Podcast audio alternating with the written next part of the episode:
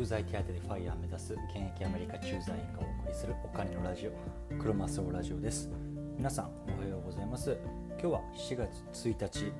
木曜日の朝ですね。いかがお過ごしでしょうか、えー、新年度始まった方も多いんじゃないでしょうか。学生の方はまあ新たな学期が始まったりとかもしくはま入学されたりとかあとはまあ新入社員が入ってくるような時ですね、まあ、これから新たな門出っていう人が多いんじゃないでしょうかうちの会社も4月の1日から平成、えー、すみません2021年度がスタートするので今日からまた引き気を引き締めて頑張っていきたいなと思ってる次第です。はい、今日のテーマなんですけれども、えー、昨日ブログを久々に更新しました。で、まあ、僕は毎月ですね月末に、えーとまあ、資産運用とか、えーと、資産額っていうのを、まあ、公開してるんですけれども、まあ、その3月版をですね書いたんですねで一応タイトルがですね、まあ、アメリカ駐在員の資産運用ということで、まあ、今年はで今月はですね、まあ、77万円分ですね約7700ドルの ETF を買いますことができましたっていうようなところを書いてるので、まあ、もし気になった方はリンクをあの概要欄に貼っておくのでぜひ見てみてください。でこの77万円っていうのは、まあ、僕の中で過去最高の、ま、投資額だったんですね。一月あたり、うん、でまああの多いと思われる方もいれば、まあ、まあそんな少ないと思われる方もいると思うんですけど、まあ、とにかく僕にとっては、まあ、過去最高額でした。で、まあ、その裏でねあの今日は何があったのかっていうところを、まあ、あの話していきたいなと思います。うん。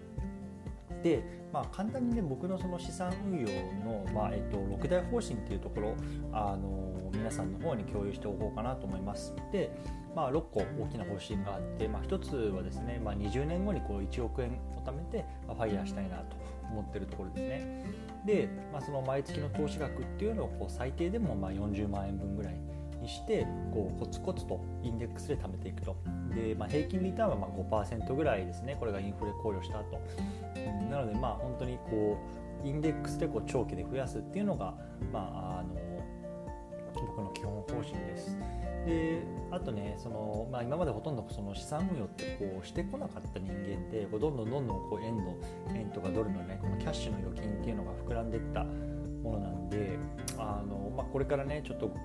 数年かけてこのキャッシュの比率っていうのをこう株とかそういう資産に移していこうと思ってます。うん、やっぱりねあの初心者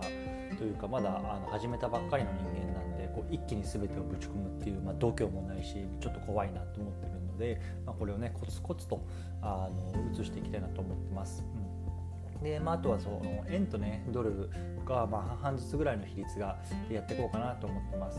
で、まあ、僕の場合ねあの、まあ、アメリカに今働いてはいるんですけど、まああのまあ、家族もこっちにいるっていうことで、まあ、おそらくね今後はその日本とアメリカとこう交互にこう行ったり来たりするようなこう生活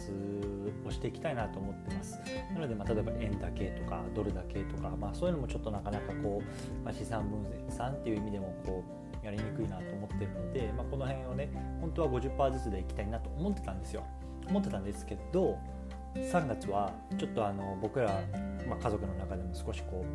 う、まあ、一大決心をしまして、まあ、家を買おうかなと思ってるんですね。うんでまああのまあ、家って言ってもこう自分たちが住みつつこうあの空いてるユニットをこう貸し出すっていうようなところで今考えているので、まあ、住居兼こう賃貸物件みたいな感じなんですよ。でまああのまあ、日本もそうだと思うんですけどやっぱり住宅とか不動不動産を購入するにあたってこう、まあ、銀行とか、まあ、そういうような金融機関からローンを借りるわけですね。で、まあ、僕らの場合はこうある程度そのちょっと頭金っていうのをこう自分のキャッシュで入れて少しこうリスクをあの下げたいなと思っています。で、まあ、ちょっとそのね頭金に使うのに、まあ、キャッシュが必要になるので、まあ、あの今ね日本の方でこうたまってた円っていうのをこう少しずつこうドルの方に今移してこうキャッシュを増してるような状況なんですよね。なのであのちょっと円対ドルが50%っていうのはねちょっとこれ崩れていくと思います今後。うんはい、っていうところなんですけれどもまずね、まあ、ざっくり言うと総資産っていうのが大体まあ4800万円分ぐらいですね。で、えっと、ドルで言うと大体まあ2028万ドル、まあ、大体30万ドル弱ぐらいで、まあ、円がまあ2000万円ぐらいなので、まあ、やっぱりかなりドルの方が多くなってますね。で、まあ、キャッシュが大体、まあ、あの26万ドル分ぐらいなのでもう今かなりキャッシュを手厚く持ってあの不動産の購入っていうところにこう準備を持ってってるっていうような感じですね。で、まあ、株とか債券とかっていうような、まあ、いわゆるそのペーパーアセットって言われるところなんですけど、まあ、これがね今だいたいまあ2.5万ドル大体250万円分ぐらいですねになりましたでこれがねあの今月はその大体7700ドルくらい新たにぶっ込めたんですよ。でこれ何があったかっていうと実はね2月ほとんどこの生活費っていうのを使わなかったんですね。で、まあ、2月ってもともと28日で少ないじゃないですか。でまああの本当にコロナ禍特にそうなんですけど、まあ、全然こうレストランに行って外食とかしないですしっていうのもあってあ2月の生活費がたった500円500ドルぐらいだったんですよ。大体まあ5万円ぐらいですよね。なんで、まあ、結構そのキャッシュが潤沢に余ったので、まあ、この余ったキャッシュっていうのは、まあ、あのこう投資に回そうってこう決めているので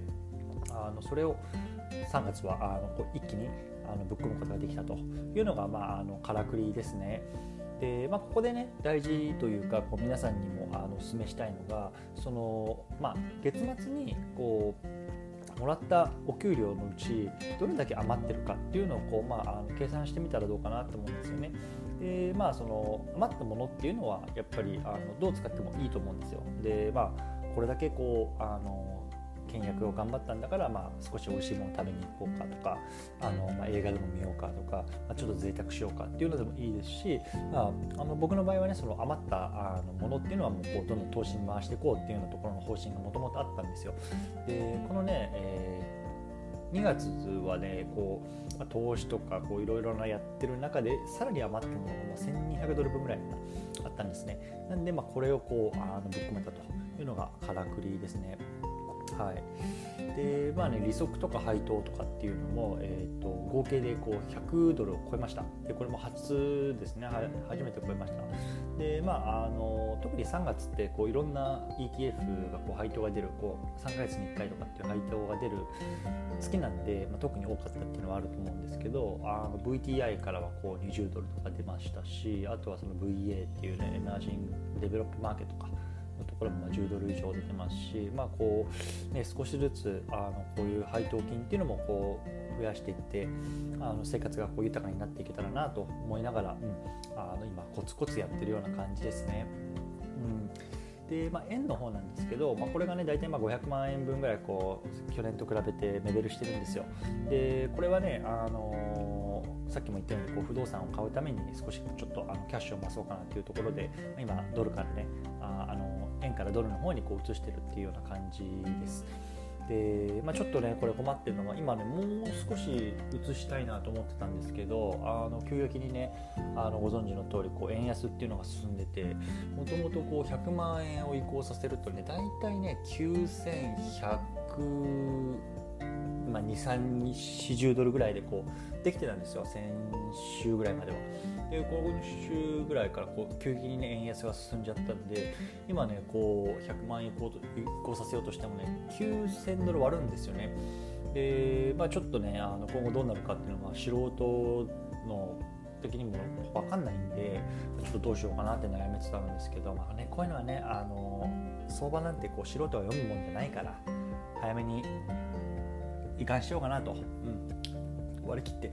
移管しようかなって個人的には思ってます。はいということであの今日はねあのこの辺にしておきたいと思うんですけれどもあのもし、ちょっと具体的な数字とかっていうのをこう見てみたいなって方がいたらぜひねあのリンク欄に貼ってあるブログっていうのをあの見ていただければ、まあ、あの駐在したらこうやってどうどういうふうにねお金が貯まっていくのかとかねあとはその海外に駐在とか特にアメリカなんか駐在していくどどういうね投資対象に投資できるのかとかねもう全然わからない方もいると思うんでまああのちょっと覗いてみていただけるとまあ僕なりのこう投資っていうのをあの皆さんにお見せすることができるかなと思いますのでよろしくお願いします。はい。